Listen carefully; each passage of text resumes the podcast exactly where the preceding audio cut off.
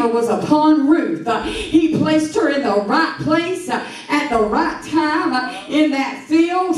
Come on now. And he purposely, Boaz, purposely left it for Ruth to glean it because he was as the as the uh, the monarch, the king of that house, you would say. Uh, Jesus the same way with us. He is our king.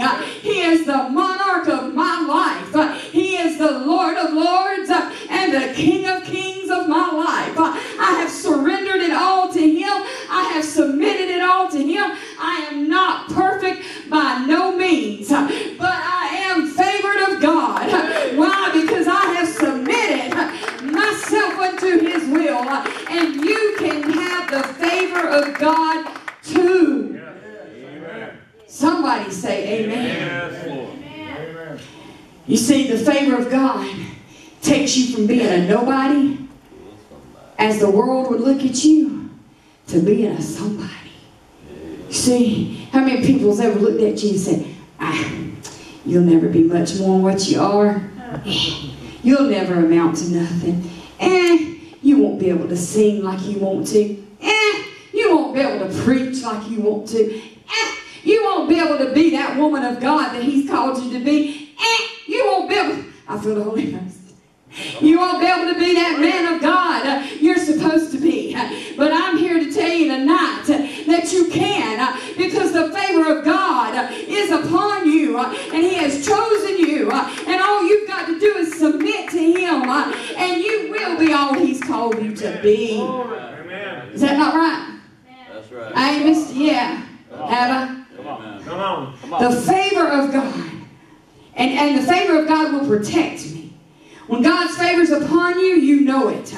And your desire is to please Him. David said, This is one thing if I desired, that I might seek after you.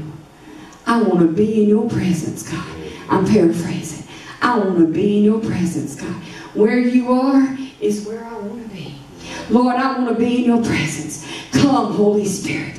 Come, Jesus. I magnify you. That's why we sing these songs about magnifying God, magnifying Jesus. Because when we magnify Him, when we lift His name up, He is sure to come in our presence. And let me tell you something. If He don't come to church with me, I don't want to go. Come on. Yes. That's right. Come on. Yes. I don't want to go to some dead, dry church and ain't got no anointing. Let me tell you something. I've been in a few of them, and God has sorted out too.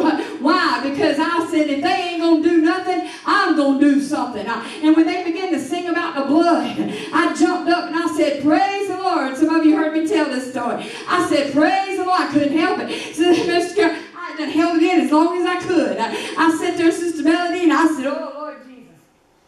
And they kept singing about the blood, and everybody kept sitting there. And I'm thinking, how in the world can you stand up there and sing about the blood and, uh, and everybody just look at each other?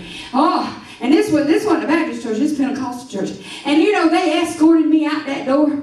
They come over there with their little usher and said, Man, we're going to have to ask you to leave. You're making too much noise. I said, Okay, I'll leave. And I started out the door and I turned back around and I said, Praise the Lord! Hey, praise the Lord! and I, the usher looked at me and he said, Did you have to do that? I said, Well, since you was going to make me